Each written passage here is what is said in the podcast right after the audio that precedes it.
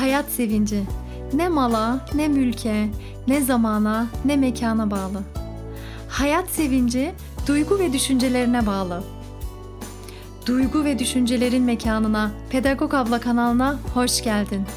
İsmim Ebrar Demir. Uzman pedagog olarak kaybettiğin hayat sevincini tekrar bulman için seni destekleyeceğim. İyi dinlemeler.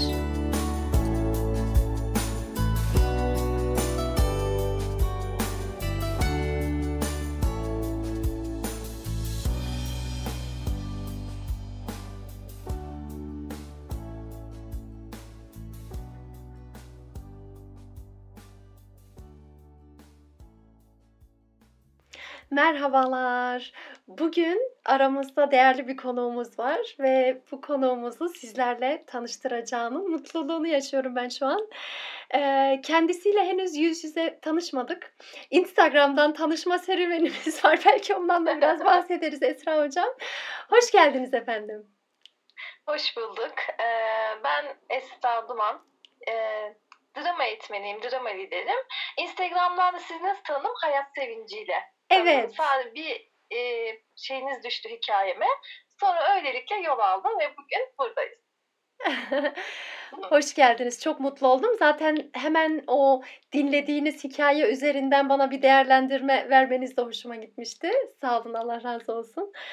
Eee daha sonra işte irtibat halindeydik. Birbirimizi sevdik. Birlikte Instagram'dan canlı yayınlar yaptık.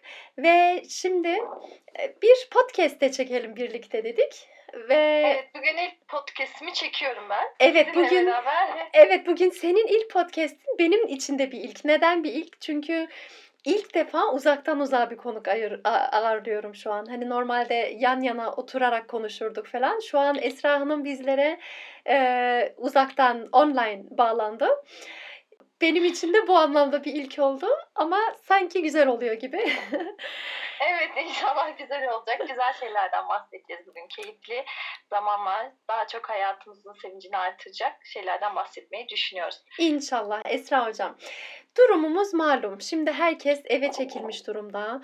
Ee, herkes biraz sıkılmış durumda. Pedagog Abla kanalında bana geri bildirimler art arda geliyor. İşte evde e, tabii ki şükrediyorlar elhamdülillah sağlığımız yerinde diyorlar. Ama evde bir sıkılma söz konusu aile bireylerin birbiriyle anlaşmaması ve birbirlerine e, ters davranmaları söz konusu. Ve sizin de drama eğitmeni olduğunuzu bildiğim için eminim bize böyle önerebileceğiniz etkinlikler vardır diye sizi de izleyicim, takipçilerimle tanıştırmak istedim. Biraz bize böyle anlatabilir misiniz? Ne yapabilir evde? Evet, şimdi nereden başlayalım? Ben de şu anda evdeyim ve kalabalık haldeyiz. Beş kişiyiz evde. Arada bir yeğenlerim gece daha kalabalık hale geliyoruz. Aynı sizin dediğiniz gibi hiç olmadığınız şeylere takılabiliyorsunuz. Ses haline oluşabiliyor.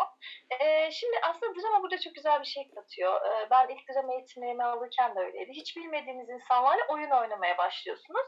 Çekindiğiniz, e, belki de hani korktuğunuz insanlarla bir anda oyun oynayınca bir süre sonra bir paylaşım yaptığınız için daha kendinizi samimi hissediyorsunuz. Daha çok muhabbet etmeniz gerekiyor. Daha çok aynı ortamda bulunabileceğinizi e, anlıyorsunuz. İşte ailede de böyle. Aslında çok bu kadar e, bir arada bulamıyoruz. Şimdi bu kadar bir arada bulunurken e, ne yapabiliriz? Yani e, çok keyifli etkinlikler var. Bugün böyle bedensel bir etkinlikten bahsetmek istiyorum. Çünkü Hı hı. beden bedenimizi olabildiğince fazla kullanmamız lazım. Çünkü zaten hareket etmiyoruz, dışarı çıkmıyoruz, yürüyüş yapmıyoruz. O zaman evde bedenimizi kullanalım. Şimdi normalde bu etkinlik kağıtlarla yapılan bir etkinlik ama ben bunun bedensel boyutunu anlatacağım. Şimdi evde ailece oturuyoruz. Ee, bir tane pardon bir tane e, şey seçiyoruz. Ebe seçiyoruz aramızdan ve ebemiz e, o ailenin oturduğu yerden dışarı çıkıyor. Aha. Ve Ve sonra- Şey bir yaş sınırı var mı burada yoksa bayağı ninelerle falan da yapılacak bir etkinlik mi? bu? Her ikimiz de oynayabilir. Biz de, e, babamla, babam da oynuyor. Annem de oynuyor ki babam 65 yaş üstüne giriyor. Şu anda evden dışarı çıkması yasak. Yapacak bir şey yok. Sonrasında e, herkes bir beden ifadesi alıyor. Ebemiz dışarıda bekliyor. E, ve sonra ebeyi ça- çağırıyoruz. Ama herkes beden ifadesini aldığı zaman hiç kımıldamıyor. Yani bir heykel duruşu yapıyor. Hı. Ebe geliyor. Herkesin ifadesine bakıyor. Ne yapmış diye. Sonra ebe dışarı çıkıyor. Ee, sonra herkes kendine böyle küçük değişiklikler yapıyor. Yani örneğin kolunu elini beline koymuşsa elini başına koyabilir. Veya işte terliğini çıkarmışsa terliğini giyebilir. Burada tabii ebenin yani dışarı çıkan yaş grubuna göre hareket değişikliğimizi büyütüyor ya da küçültüyoruz. Eğer 4 yaşında bir çocuğumuz dışarı çıkmışsa tabii ki çok büyük hareketlerimizi, çok ince değişiklikler değil de büyük değişiklikler yapıyoruz mesela. Hı hı. Yani bir yerde oturuyorsak di- diğer kişinin yanına mesela koltuğa geçiyoruz gibi. Hani fark edebileceği. Hı hı. Sonrasında ebemiz geliyor ve bedensel e, değişiklikleri bulmaya çalışıyor. En Hmm. çok bulan burada kazanıyor. Ama burada herkes şunu unutmamak lazım. Hani herkes ebe olacak. Ya ben dedeyim ebe olmam, ben anneyim ebe olmam. Yani işte ben hareket bulamıyorum. Mesela biz örneğin annemle dün oynuyorduk. İşte annem yeğenim ben. Ee, herkes çıkıyor. Bedensel bir şeyler yapıyor. Bir ifade yapıyor. Ve Aha. biz onun ne olduğunu bulmaya çalışıyoruz. İşte sen ne yaptın? Gökyüzüne mi gittin? Ne yaptın? Öyle elinde bir sandık mı var gibi. Burada annem diyor ki ben bir şey bulamıyorum. Ya bizi ilgilendirmez. Bir şey bulacaksın. yani. Ama şimdi dışarıya çıkmadan önce böyle bir e, herkesi herkesi dikkatle izleyip öyle mi dışarıya çıkıyor yoksa böyle e, fazla vakti yok mu hani dışarıya çıkıp Burada süre verebiliriz. Çünkü bazen bunu abartabiliyorlar. İyice iyice kopuyorlar ne var diye. evet Herkese mesela bir 10-15 saniye verilebilir. Hı hı. Dediğim gibi burada biraz yaş grubuna göre de küçükse daha çok verilebilir. Hı hı. Gelecek, bakacak e, ve sonra e, dışarı çıkacak. Gelecek o şekilde bulacak. Şimdi bunu bu şekilde sadece bedensel hareketlerle oynayabileceğiniz gibi işte kıyafet değişikliği yapabilirsiniz. Örneğin sizin üstünüzdeki kaza işte babanız giyebilir veya hı. çocuk giyebilir. E, başınızdaki tacı işte atıyorum bir başkası anneniz takabilir. Hı hı. Sonrasında dediğim gibi e, mekanda yer değişiklikleri yapabilirsiniz ve bu etkinliğin en güzel yönü şu en sonunda en son evreye bir sürpriz olarak e, gruptaki bir kişi mekandan çıkıyor. Yani şimdi tabii evde çok az kişiyseniz bu zaten belli olacaktır ama bizim gibi evde kalabalık ve geniş bir aileye sahipseniz e, gelen e, çocuk bir anda bunu fark edemeyebilir. Ve o anda aa evet hadi bulamadım onu bulamadım bu değil, bu değil değişiklik derken mekandan bir kişi yok. Şimdi aslında bu e, oyun normalde kağıtlarla yaptığımız hani eş bulma işte oyunlarına benzeyen bir oyun ama burada bedeni kullanmak çok önemli. Ritimle, müzikle bu esnada bir müzik açabilirsiniz. Herkes müziğe kendini dur, işte kaptırabilir ve o anda birisi müziğe basar. Herkes bir heykel olur, donar ve o sizin beden hareketiniz olur. Yani burada ne kadar çok e, Ebru Hocam işin içinde olursak, oyun oynarken ne kadar çok keyif alırsak, bu can sıkıntısını ne yapacağım, ne edeceğimi e, biraz daha akışa bırakıyoruz. Ve böylelikle üreticiliğe aktarmış oluyoruz. Yani çocuk ondan keyif alınca kendi başına odasına gittiğinde de keyifle oynayabiliyor. Veya işte bugün dedemle şunu yaptık, bugün babamla şunu yaptık, annemle bu oyunu oynadık. Aslında hiç böyle, mesela ben hiç annemin e, kalkıp da bedensel bir ifade yaptığını görmemiştim düne kadar. Yani kendim öyle. Ee, ya böyle yapınca tabii e, garip oluyor insan. Yani aa falan. E, tabii ama ben hiç bozmuyorum istifini yani her halükarda yapacaksın bir şekilde bir şey bulacaksın. İşin içine gireceksin. Yani uzaktan bakıp hadi siz oynayın deyince e, işte o zaman paylaşımda sıkıntı çekiyoruz. O zaman çocukta veya işte yaptığımız hareketler birbirimizin gözüne batmaya başlıyor. Burada paylaşımı olabildiğince artırmak. E, sonrasında başka bir etik oyundan bahsetmek Başka bir oyuna geçmeden önce hemen aklıma gelen psikolojik alanda da bir değerlendireyim ben bu durumu. Ee, Tamam. karantinaya çekilmek demek bir nevi diğer insanlardan uzaklaşmış olmak demek. İçten içe insanın olumsuz düşünceleri yoğunsa eğer bunlarla bir arada kalmak demek. Ve bu gibi oyunlar aslında hani insan beyni de şöyle bir düşünce varsa o düşünce üzerinden yoğunlaşıyorsun ve bu oyunlar da sanki o olumsuz düşüncelerine bir alternatif olarak da görebiliriz sanırım. Çünkü oyun esnasında olumsuz düşünceler de kalmıyor ister istemez değil mi? Evet, kesinlikle. Yani oyun esnası o anda ya kazanma kaybetme yarışına gidiyorsunuz. Eğer böyle kazanıp kaybedebileceğiniz bir oyunsa. Veya ben en farklı ne yapabilirim? Herkesten daha değişik bir şey bulayım. Herkesin bulamadığı bir şekli alayım veya bir değişikliği yapayım ve ebeyi e, pasa bastırayım. Niyetine girebiliyorsunuz. Evet, aslında üretime geçiyorsun. Hani yeni yeni şeylere kafayı yoruyorsun. Eskileri Evet. düşünüp depresif olacağına yenilikleri düşünüyorsun hani. Evet, çözüm odaklı. Kesinlikle. Yani bir de şöyle, e, o gün mesela e, o zamana kadar hiç bedenini kullanmamışsan bedeninin bile farkına varıyorsunuz Ebe Hocam. Yani ayaklarının, işte e, kalça kısmınızın, göbek kısmınızın, baş kısmınızın, kollarınızın, ellerinizin yani ellerinizde, parmaklarınızda bile yapabileceğiniz küçük bir değişiklik o oyun için bir farklılık. Hı hı. Yani burada çok büyük bir şey bulmadan da küçücükten de büyüğe gidebilirsiniz. Bu da keyif katıyor. Yani e, hem ürettiğiniz hem de e, heyecanlı bir oyun haline geliyor ve ailecek oynadığınız bir oyun haline geliyor. Hı hı. Bunu her zaman oynayabilirsiniz, her yerde oynayabilirsiniz. hı. Yani bunu e, eşyalarla oynayabilirsiniz.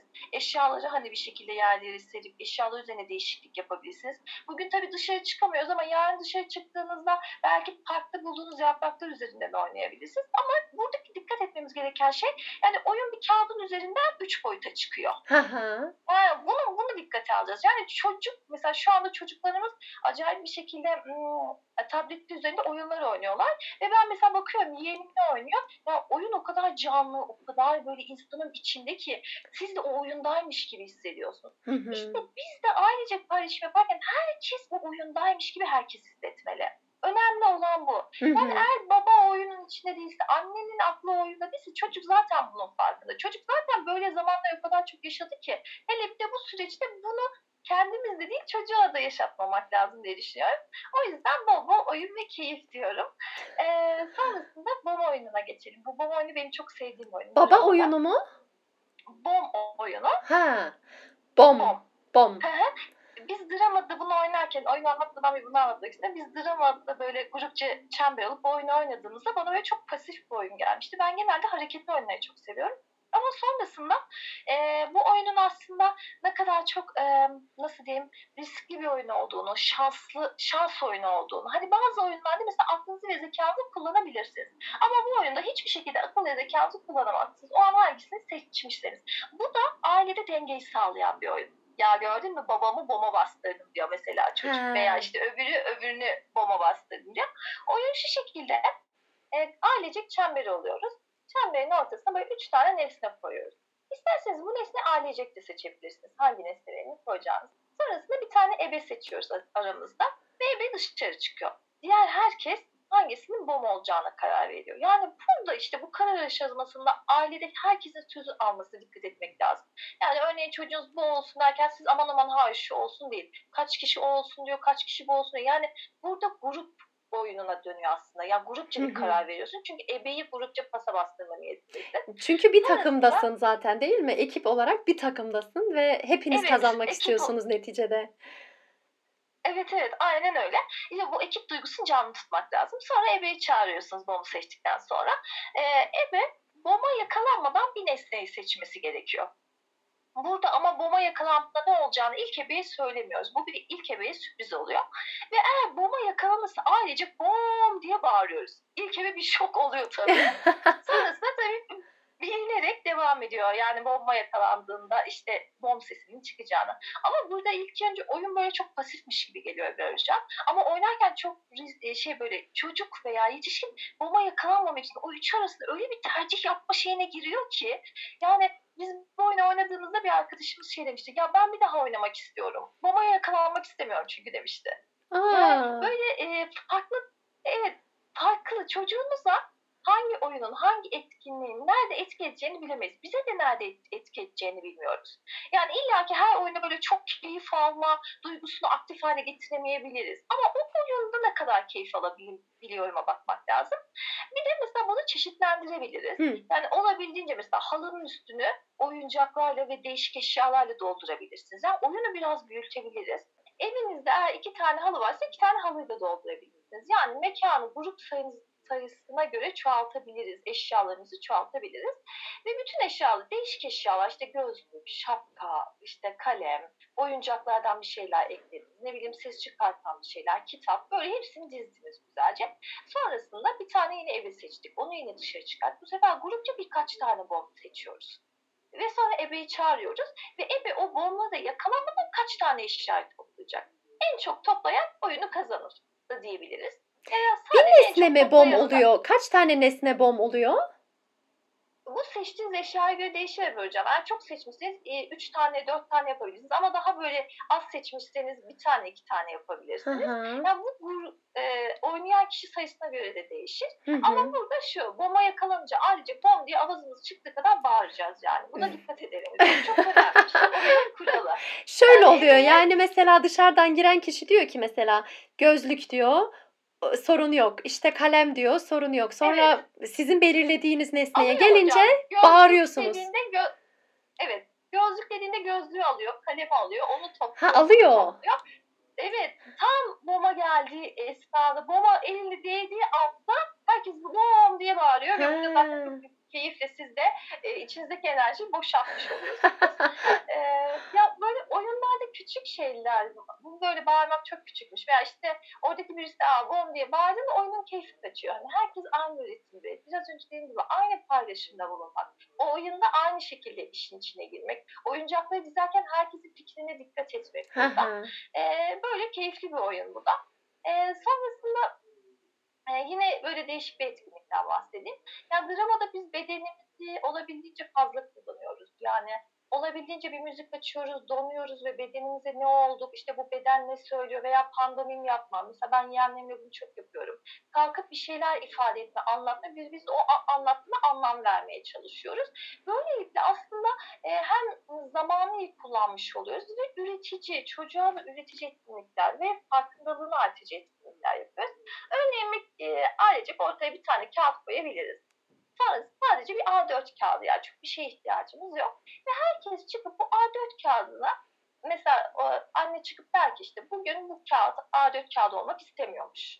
Artık sıkılmış kağıt olmaktan ama Aa. ne olmak istiyor ne olmak istiyor ben de bilmiyorum diyor Ha. ve sonra bırakıyor. Sonra diğeri geliyor. Çocuk diyor ki bence bugün işte ayna olmak istiyor diyebilir. Veya da direkt ayna gibi kullanabilir ve biz onun ayna olduğunu bilebiliriz. Aa sen bunu ayna yaptın. Sonra baba geliyor. işte yastık gibi kullanıyor. Sen bunu yastık yaptın. Bu şekilde bu şekilde farklılaştırıyoruz. Yani o kağıt artık kağıt olmaktan çıkıp tamamen evdeki eşyalar olabilir. Yani bir buzdolabı olabilir. Hmm. E, sonrasında bir seccade olabilir. Yani ne olmak istiyorsa ve çocuk orada ne yapmak istiyorsa, biz de ne yapmak istiyorsak. Ama şu- burada şuna dikkat etmek lazım. Ya böyle işte şey mi olur işte yastık mı olur, böyle Ha. kitap mı olur? evet. Demeyeceğiz. yani ben bu noktada yeğenlerime bile bana karışmalarına izin vermiyorum. Hayır ben böyle olmak istedim. Bu kadar yani. Benim ağacım böyle. Benim Yastık bu. böyle. Evet benim yastığım böyle. Yine ay bir böyle psikolojik bağlantı kurmak iste, isteği geldi bende. Hani sert e, düşüncelerimiz vardır bizi köşeye sıkıştıran. Mesela biraz esnekliği de öğretmiş olabilir bu oyun. Mesela bir kağıt her zaman kağıt olmak zorunda mı?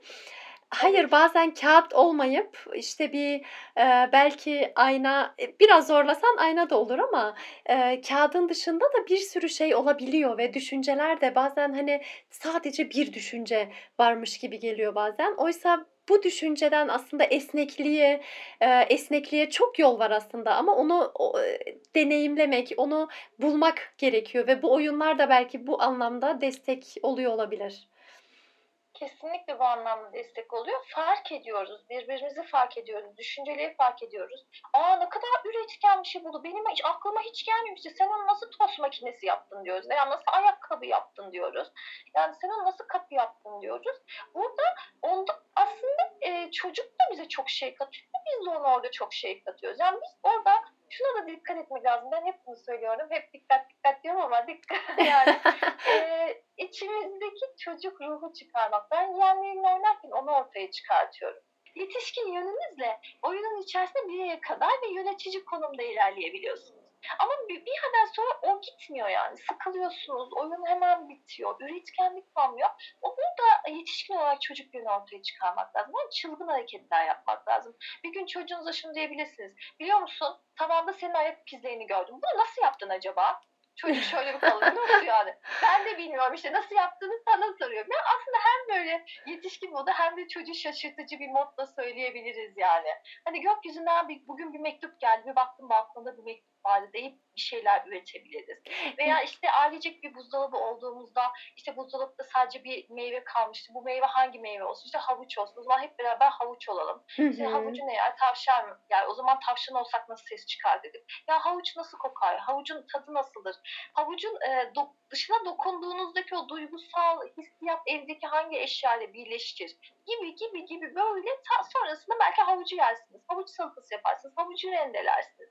Ama böyle e, oyunun hani mesela biraz önce anlattıklarım direkt grupsal bir oyun. Ama mesela şu an anlattıklarım evin içindeki oyun. Yani her an biz ailecek bu oyun ortamını kuramıyoruz diyorsak eğer yani mutfakta o an mesela bir şey yapmak. Örneğin benim yeğenim gitmiş mesela rulo ka- şeyden tuvalet kağıdının içinden çıkan işte o rulo kağıttan bir tane mikrofon yapmış. Kendisi bir şeyler yapıştırmış. Ve sonra biz onu mikrofon yaptık. İşte oyun oynarken herkes eline mikrofon alıyor. Bugün kim kazanacak? Biri diyor ki bugün ben kazanacağım. Boşuna siz hiç çabalamayın. Öbürü onu söylüyor. Yani normalde rakip oynadığımız bir oyuna çok farklı bir anlam ve keyif katabiliyoruz. Yani oyun aslında hayatımızın her anında, her yerinde ve hayat e, sevincimize de sizin dediğiniz gibi sevinç katan bir şey. Hı hı. Yani böyle içinizdeki çocuk mutlu olduğunda tabii ki her zaman içimizdeki çocukla hareket edemeyiz. Yetişkin yönümüz olacak, sorumluluklarımız olacak, yapmamız gerekenler var ama en azından oyun oynarken, en azından bir şeyler üretirken içimizdeki çocuğu ortaya çıkartalım ki böyle aa anneme bak ya, ay inanamıyorum babam nasıl bir hareket yaptı öyle, nasıl bir şekle girdi öyle, ya baba falan diyebilmek lazım diye düşünüyorum hocam. Ee, bir de şöyle bir şey var. Geçen mesela yaptığım bir paylaşımda ben e, bunu çok önemsiyorum. Biz mesela annelerimizi ve babalarımızı e, çocuklar annelerin ve babalarının kendi sirkülasyonlarında, kendi yaşlarında neler yaptığını bilmiyorlar. Yani bu zaman dilimini böyle değerlendirebiliriz. Yani baba e, salonda bir koltuğu, koltuğu bakın sadece koltuğu kendine bir sergi alanı olarak oluşturabilir. En sevdiği gözlük, en sevdiği kitap, en sevdiği kravat. E, küçükken en sevdiği, belki en çok sevdiği bisiklet, bindiği bisikletin fotoğrafı. Onu da küçüklüğe götürecek. Sadece o andan değil de geçmişe doğru bize götürecek. Eşyaları koyabilir. Ve o akşam o gün babaya fırsat verir. Baba kendini anlatır. Ben aslında bu yaşta bunu yapıyordum. Bu yaşta bunu oynuyorduk. Şu yaşta şunu oynuyorduk diyebilir. Hı. Aa, çocuk da der ki aa babam benimle aynı yaşları geçirmiş.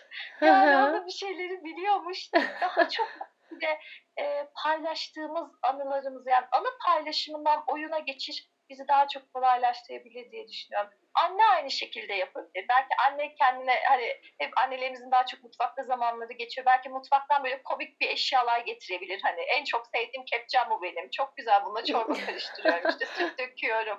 Böyle espri de katabiliriz işin içine. E, sonrasında çocuk kendini tanıtır. E, bu şekilde Duygu ve düşüncelerin de ortaya çıkması açısından bu etkinliği mesela çok önemsedim ben. Çünkü baba anlatırken tamam çocuk birçok şey öğreniyor babasından. Evet e, hiç tanımadığı şeyler ortaya çıkıyor babanın. Ama baba kendisi de anlatırken bazı duygular canlanıyordur. İşte eskiye yönelik ilk bisiklet, işte zamanın ne kadar geçtiğinin farkına varır ve çok Evet. bence faydalı ve güzel bir etkinlik gerçekten bu da. Kesinlikle e, biz e, yani mesela dramada e, sergi alanı yaparken mesela atölyelerimize e, sergi alanları yapıyorduk. O günkü atölyeden neler çıkıyorsa ve burada e, hiç yani mekanın her yerini kullanıyorduk. Sadece e, masaüstü değil yani iki boyuttan üç boyuta çıkmak. Baba orada koltuğu kullanıyor. Yani baba orada belki m, eşyasını kullanıyor. Çocuk da böylelikle o sanal dünyada gördüğü canlılığı kendi ailesine taşıyabilir diye düşünüyorum. Mesela bir kitap okurken, kitap okudunuz ki herkes ailedeki herkes böyle kitaptaki bir kişi olabilir ve kitabın sonunu okumazsınız ve herkes fikrini söyler. Ben işte tırtılım ve bence e, o mağaraya girmeyeceğim yani. Ben o şeyi bu taraftan bulacağım. Şu an uyduruyorum tabii ki. Hı hı. Yani herkes o tırtıl olabilir ve tırtıl ne yaptığını e, bence böyle olacak, şöyle olacak falan üretir üretir sonra hep beraber oturup kitabı okuruz. Yani elimizde olsa da böyle kitabın e, sayfalarını böyle tavanlardan sarkıtsak, kitap sergisi yapsak ailede, fotoğraf sergisi yapsak, fotoğraflar böyle tavanlardan sarksa, yapışsa. Yani evin her alanı, her köşesi oyun haline gelebilir. Tabii ki bir belirli sınırlamalar ve çerçeveler içerisinde. Ama e, olabildiğince ben bir yerde okumuştum. Çok hoşuma gitmişti. Yani bir oyun da e, keyif duygusu ne zaman biterse diyor o zaman o oyun o anda bitmiştir. Oyun olmaktan çıkmıştır. Yani çocukta keyif ve merak duygusu. Bu yetişkinde de sadece çocukta değil. Çünkü ben de oyun oynarken e, keyif almayı çok seviyorum. Kazanmayı da çok seviyorum. Yeğenim bile kazandığımda keyif alıyorum. Yani 4 yaşında, 6 yaşındaki yeğenim. Oh oh diyorum ona. Seni kazandım. Çünkü benim içimdeki çocukta kazanma hevesatı var. Yani böylelikle bir öbür oyuna daha keyifle gelebiliyor. E, keyif alma duygusunu aktif tutmak lazım. Yani burada eğer çok böyle rakip oyunlar oynuyorsanız işte ne bileyim eee, şu an oynadığımız oyunları söylüyorum ben ailece bakıyorum işte kızımla birader oynuyor işte abalon var sonra bir de böyle değişik çubuklarla oynadığımız bir oyun var. Hı hı. Ee, bir de Uno, Uno oyununu oynuyoruz. Ee, şimdi bunların hepsinde rakip duygusu çok aktif. Ya yeneceğim, yeneceğim. O zaman e, eğer bu oyunları çok oynuyorsak bunlardan sonra biraz dengeleyecek, biraz önceki bomba oyunu, şans oyunu larını artırabiliriz ve böylelikle e, ya ben biraz hep ka- kaybediyorum, hiç kazanamıyorum duygusuna. Aa ben de kazanıyorum, ben de bir şeyler yapıyorum duygusunu aktif edebiliriz çocuklarla. Hı hı. Yastık savaşı yapabiliriz, eski oyunlarımıza dönebiliriz. Hı hı. Saklambaç oynayabiliriz. Bence saklambaç ailede evde e- oynanabilecek en güzel oyun. Mesela benim eşim çok e, büyük ve şey uzun boylu. Diyor ki ben nereye saklanacağım diyor bu oyunlardan bahsettiğimde. Ben de diyorum ki o senin sorunun yani benim sorunum değil. Her halükarda bir yerden hı. Ama bu ya eskilere de dönüş. İşte körebe oynayabiliriz. Bir kişi e, sadece bir ip alıp evde ipi güzelce bağlayıp herkes ipin içine giriyor. Bir tane ebenin gözünü bağlıyoruz. Herkes ipi düşürmeden, belinden de ipi düşürmeden ebeye yakalanmamaya çalışıyor mesela. Hı hı. Yani bu da bu da çok keyif veren bir oyun. Hı hı. Ee, bu şekilde yani e, olabildiğince e, dramayı, oyunu, e, hareketlerimize, evimize ve paylaşımımıza getirmemiz lazım. Paylaşamazsak oyunda bile stres haline geliriz. Evet. Oyunda bile konuşamıyor, rakip haline geliriz. Yani "Üf ya hayır sen o kağıdı böyle aldın. Oyunu bile çok kurallı oynayan aileler görüyorum. Yani hayır bu burada kesinlikle bunu yapacaksın. Ya boş ver, esnek ol, oyunda es geç diyebilmek lazım. Tabii bazen ben de çok kuralcı oluyorum. Şimdi onu es geçirmek lazım.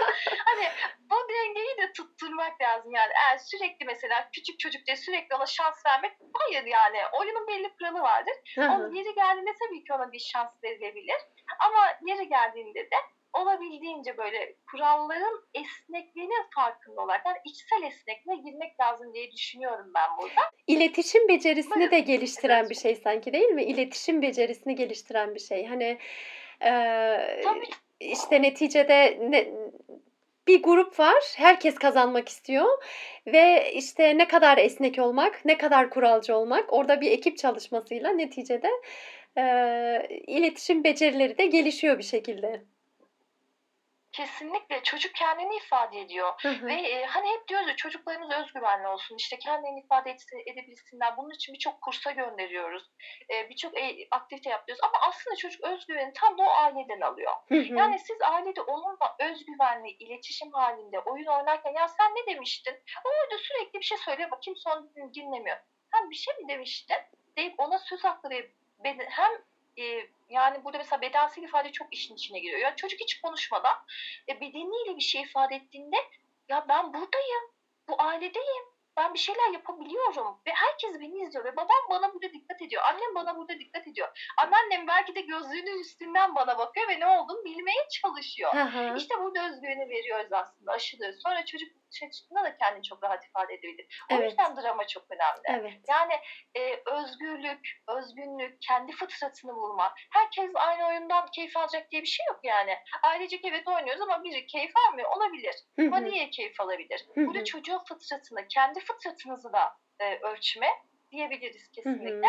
O yüzden e, hep beraber ailecek e, hayat sevincimize doğru ilerlerken ki Uuu, hayat sevinci.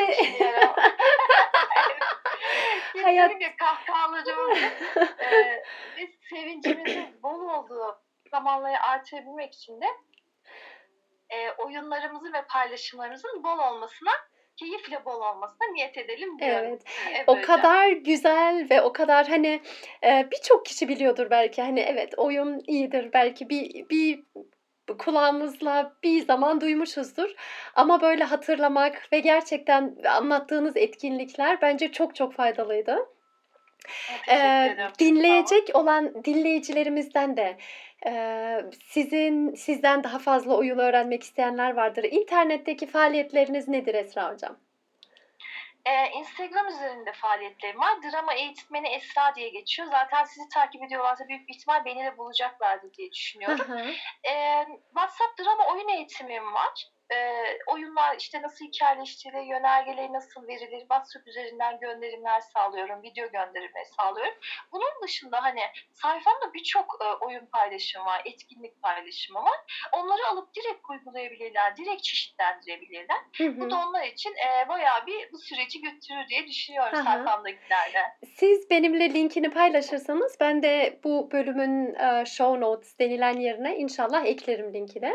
Aa, çok güzel oldu. Teşekkür ederim Emre Hocam. Ee, şimdi Esra Hocam, benim her aldığım konuğa özel bir sorum var. Şimdi sıra o soruyu sormaya geldi. Hazır mıyız? Bunu hiç söylememiştim. Bunu genelde söylemiyorum Esra Hocam. Şimdi şöyle. Malum insanız ve e, ölüm meleği bir gün geliyor ve insanın canını alıyor. Rabbim gecinden versin inşallah. Ama farz edelim ki bu da bir oyun. Neticede oyunlara sen bize açıklıyorsun ama bu da benim oyunum. Şimdi ölüm meleği geldi ve dedi ki Esra Hanım 5 dakika sonra canınızı teslim etmek durumundasınız. Dışarıda milyonlarca insan sizi bekliyor. Sahne size ait. Son sözleriniz ne olurdu? Ee, şöyle söylerdim herhalde. Ee, ay çok stres oldum.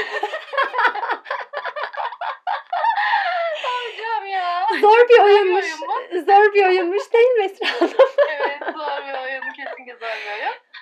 Ee, hayatta da, yani hayatta e, böyle zorluklarla karşılaştığında karşılaştığımızda ne kadar zorluk olursa olsun Rabbine sırtını dayamaları gerektiğini söyler. Yani Rabbin arkandaymış gibi. Sanki bir duvar, mesela duvara dayandığında duvar arkamızda. Rabbim de aslında o kadar arkamızda ve e, akışa bırakmak. Yani her şeyi kontrol edemeyiz. Her anı, her saniye kontrol edemeyeceğimizi. Yani zaten Rabbinin akışına bıraktığında o senin için saliseleri, saniyeleri bile uzatabilir, kısaltabilir. Her şey onun elindeki teslimiyetimizi artırmak sırtını Allah'a dayadıktan sonra e, biraz esnek olmak, süreci ona bırakmak, akışa bırakmak. E, her şeyi kontrol edemiyoruz. Örneğin benim bir tane düğünüm vardı. Ben şu an bu, bu hafta, hani geçen hafta evlenmiş olacaktım. Şu anda düğünüm ertelendi yani. E, Evet. ve o an isyan edebilirsin, başka bir şey gidebilirsin ama o anda duruyorsun ve diyorsun ki bunun bir hikmeti var, ben bunu görmem lazım. Biraz böyle duraklamalara kendimize izin vermek diye söylerim. Bir de hayatı e, keyifli yaşama, kaliteli yaşama, yani kendine emek harcama. Kendine emek harcarsan ailendeki, çevrendeki herkese emek harcamış oluyorsun aslında. Çünkü senin algın ve bakış açın değişince hepsinin bakış açısı, algısı, açısı genişliyor. Hı hı. Ee, bu şekilde derim ve e, veda edeceğim gözyaşı dökerim. Şimdi iyi bir haberim var Esra Hocam. Bu sadece bir oyundu. Üzülmene gerek yok, vedalaşmana gerek yok ve oyun bitti. ben çok teşekkür ediyorum böyle güzel bir programa, böyle güzel bir konsept, hayat sevinci konseptine beni de ekleyip benim de sevincimi artırdığınız için Ebrar Hocam. Ay ne güzel söylediniz Esra Hocam. Ben çok teşekkür ederim katıldığınız için. De böyle ilham kaynağı olduğunuz için çok teşekkür ederim. İnşallah yolumuz kesişecektir mutlaka Evet. önümüzdeki zamanlarda da. Tekrar görüşmek üzere diyelim inşallah. Ve evliliğiniz için de şimdiden mutluluklar dilerim. Allah Çok huzur versin. Hem uhrevi hem e, dünyevi saadet versin inşallah. Yakın zamanda evlenebilirsiniz inşallah. yani Rabbim en hayırlı zamanda diyoruz. Çok teşekkür ederim tekrardan. Kendinize çok iyi bakın. Allah'a emanet olun. Sağ olasın size.